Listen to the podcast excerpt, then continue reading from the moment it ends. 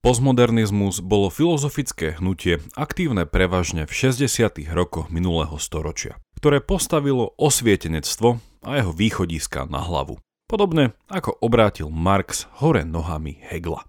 Dnes si povieme o základných znakoch tohto hnutia, tiež jeho najznámejšom predstaviteľovi a jeho metóde dekonštrukcie a na záver zhodnotíme jeho achilovú petu. Počúvate pravidelnú dávku, vzdelávací podcast pre zvedochtivých, ktorý vám v spolupráci so SME prinášame dvakrát týždenne, vždy v útorok a piatok. Ja som Jakub Betinsky a v mojich dávkach sa pozerám na svet očami filozofie. Pustite si však aj tie Andrejove, kde rozmýšľa nad vzťahom vedy a náboženstva a tiež Mirove, kde na náš podcast prináša súčasné otázky z bioinžinierstva. Budeme tiež veľmi vďační, ak nás zazdielate na Facebooku či Instagrame – dáte nám dobré hodnotenie na Apple Podcasts, poviete o nás pri káve vašim priateľom alebo nás podporíte peňažným darom. Všetko info na pravidelnadavka.sk, kde sa určite prihláste aj na odber nášho skvelého newslettera. Veľká vďaka, vážime si to.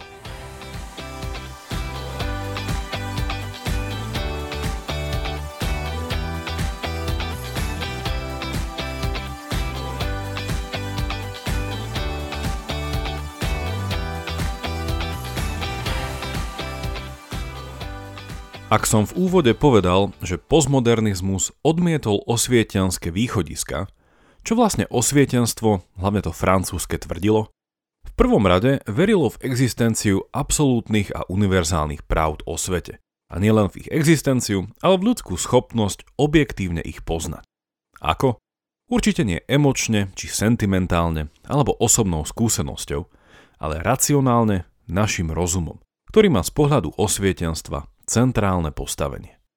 Svet opisujú isté absolútne pravdy. Tie vieme rozumom spoznať a konanie v súlade s nimi bude viesť k možnosti celospoločenského progresu, ktorý je cieľom osvietenského politického spoločenstva. Postmodernizmus tieto východiska síce odmieta, ale definovať ho iba cez ich negáciu by nebolo úplne výpovedné. Pokúsim sa ho teda predstaviť inak, a to cez pohľad na to, z čoho vlastne vychádza. Na akých myšlienkach postmodernizmu stavia? Pozrime sa na štyri z nich.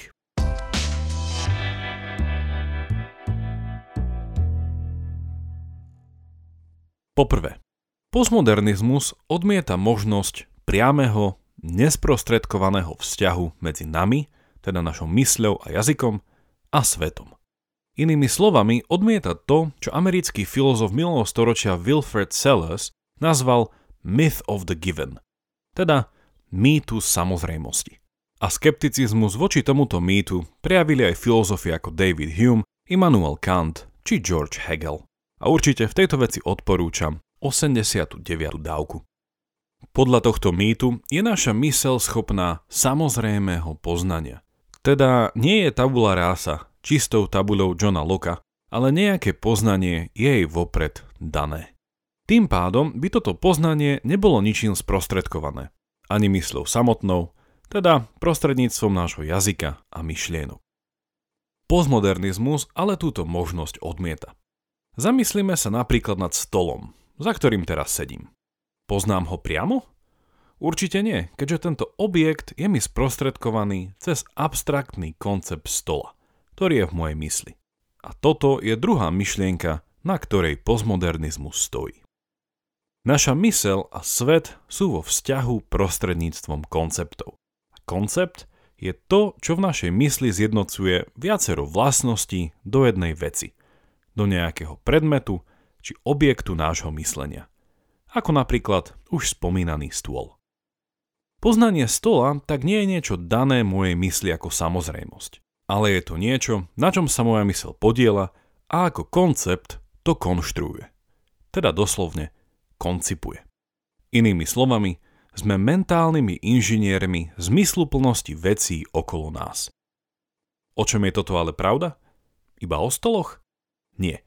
Podľa postmodernizmu je toto pravda o všetkom. A to dokonca aj o nás samých. Táto koncepčná aktivita je prítomná vo všetkom, a to i v našom chápaní seba samých, a príkladom je tu spor, ktorý má postmodernizmus s Descartom. Jeho neomilné chápanie sveta založené na seba poznaní cez cogito ergo sum, bolo tak povediac egocentrické. A postmodernizmus s ním má problém vo viacerých rovinách. Na rozdiel od Descartes tvrdí, že pochybovať môžem aj sám o sebe, keďže toto poznanie je sprostredkované cez koncepty, teda jazyk, a ten je spoločenský konštrukt. Seba poznanie cez pochybovanie tak nie je neomilným základom, keďže nemôže stáť na priamom poznaní seba samého. To je vždy koncepčne sprostredkované a teda decentralizované, čo protirečí Descartovmu egocentrizmu. A je to práve táto decentralizácia od ega smerom k spoločnosti, ktorá je treťou myšlienkou, na ktorej sa postmodernizmus zakladá. Štvrtá a posledná myšlienka, ktorú chcem spomenúť, je odpoveďou na už čiastočne zodpovedanú otázku pôvodu našich konceptov. Koncepty prichádzajú z jazyka, ale jazyk vychádza zo spoločnosti. Jazyk je spoločenský, teda sociálny konštrukt a je nástrojom, ktorý sme vyrobili my. Je to náš výmysel a vynález.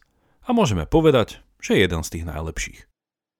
Pozrieme sa teraz na aplikáciu postmodernizmu vo filozofii asi jej najznámejšieho zástupcu, francúzského filozofa Jacques Derridu, ktorého možno viacerí poznáte v asociácii so slovom dekonštrukcia. Predtým si ale ešte raz sumarizujme štyri spomenuté myšlienky, ktoré postmodernizmus definujú. Poprvé, Mysel sa aktívne podiela na chápaní veci. Po druhé, sprostredkovateľom medzi mysľou a svetom sú koncepty. Po tretie, koncepčná aktivita je decentralizovaná na spoločnosť. Po štvrté, koncepty sú účelovým sociálnym konštruktom.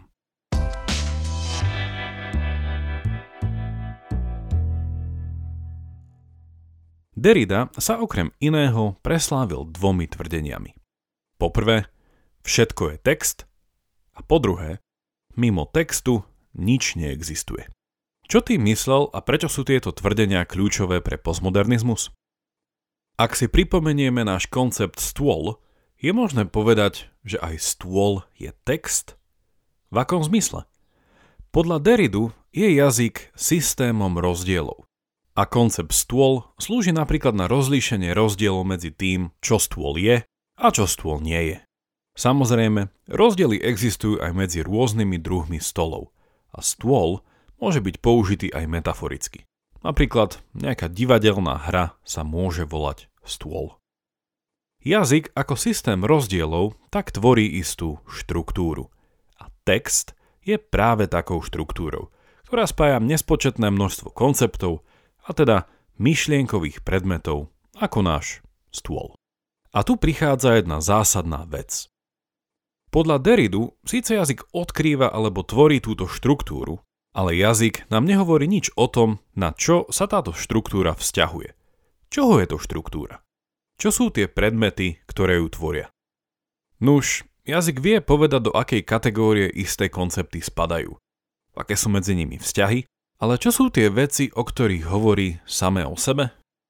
Čo je to vlastne stôl? Čo je jeho reálnou podstatou mimo štruktúry nášho jazyka? Hĺbšia otázka, ku ktorej tu smerujeme, je táto. Aký je vzťah medzi touto jazykovou štruktúrou, teda textom, a realitou? Podľa Derridu a postmodernizmu na to náš jazyk nevie dať odpoveď, keďže nevie tak povediac opísať sám seba inak ako sebou samým. Je teda aj náš stôl text?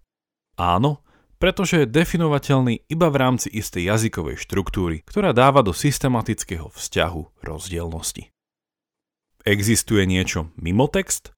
Ak existencia nejakej veci predpokladá, že ju nedokážeme spoznať priamo, ale sprostredkované cez koncepty, a tie sú nevyhnutnou súčasťou spoločenskej jazykovej štruktúry, tak potom nie.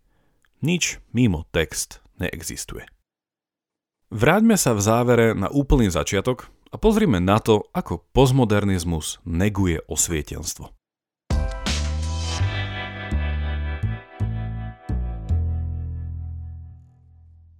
Toho, čo bolo povedané, vyplýva jeden radikálny postmoderný záver. Ak je pravda, že všetko je len text a nič mimo neho neexistuje, z toho vyplýva, že neexistuje rozdiel medzi opisom reality a opisom jazyka samotného. Inými slovami, neexistuje rozdiel medzi opisom faktov a imagináciou, a teda medzi literatúrou faktu a beletriou, nefikciou a fikciou. Slovami Friedricha Nietzscheho, citujem, neexistujú žiadne fakty, iba interpretácia. A toto je metóda Deridovej dekonštrukcie osvietenských ideálov, podľa ktorých môžeme našim rozumom spoznať objektívne pravdivé tvrdenia o svete, na ich základe sa rozhodovať a kráčať smerom k spoločenskému pokroku. Postmodernizmus je tak relativistický, pretože pokladá objektívne pravdy za sociálne konštrukty, ktoré sú podmienené buď rasou, genderom či spoločensko-ekonomickou triedou. Sociálny konštruktivizmus môže byť tiež závislý na tom, čo francúzsky filozof Michel Foucault nazýval biosila a následne telesná politika, ale taktiež na ničeho vôli k moci. Ako hovorí Nietzsche, parafrázujem, ak neexistuje objektívna pravda, existuje len sila a moc. Ako už bolo povedané, okrem toho, že je relativistický, je postmodernizmus aj skeptický a tvrdí, že postavenie sa na pomyselný Archimedov bod nie je možné. A tým pádom nie je možné ani Descartovo objektívne a neomilné poznanie cez vlastné pochybovanie. Postmodernizmus nakoniec odmieta aj samotný osvietenský dôraz na rozum – ako hlavný prostriedok nášho poznávania a tým pádom odmieta tzv. logocentrizmus. Inými slovami, rozum a racionalita môže byť použité ako nástroj na utláčanie iných. A v týchto situáciách sú to práve emócie a osobná skúsenosť jednotlivcov, ktoré majú byť nadradené opresívnej racionálnej argumentácii. Postmodernizmus je tak snahou o oslobodenie sa spod útlaku osvietenského racionalizmu, ktorý je po dôkladnej dekonštrukcii. Aký? Aký je po dôkladnej dekonštrukcii? Iracionálny? Nereflektujúci realitu?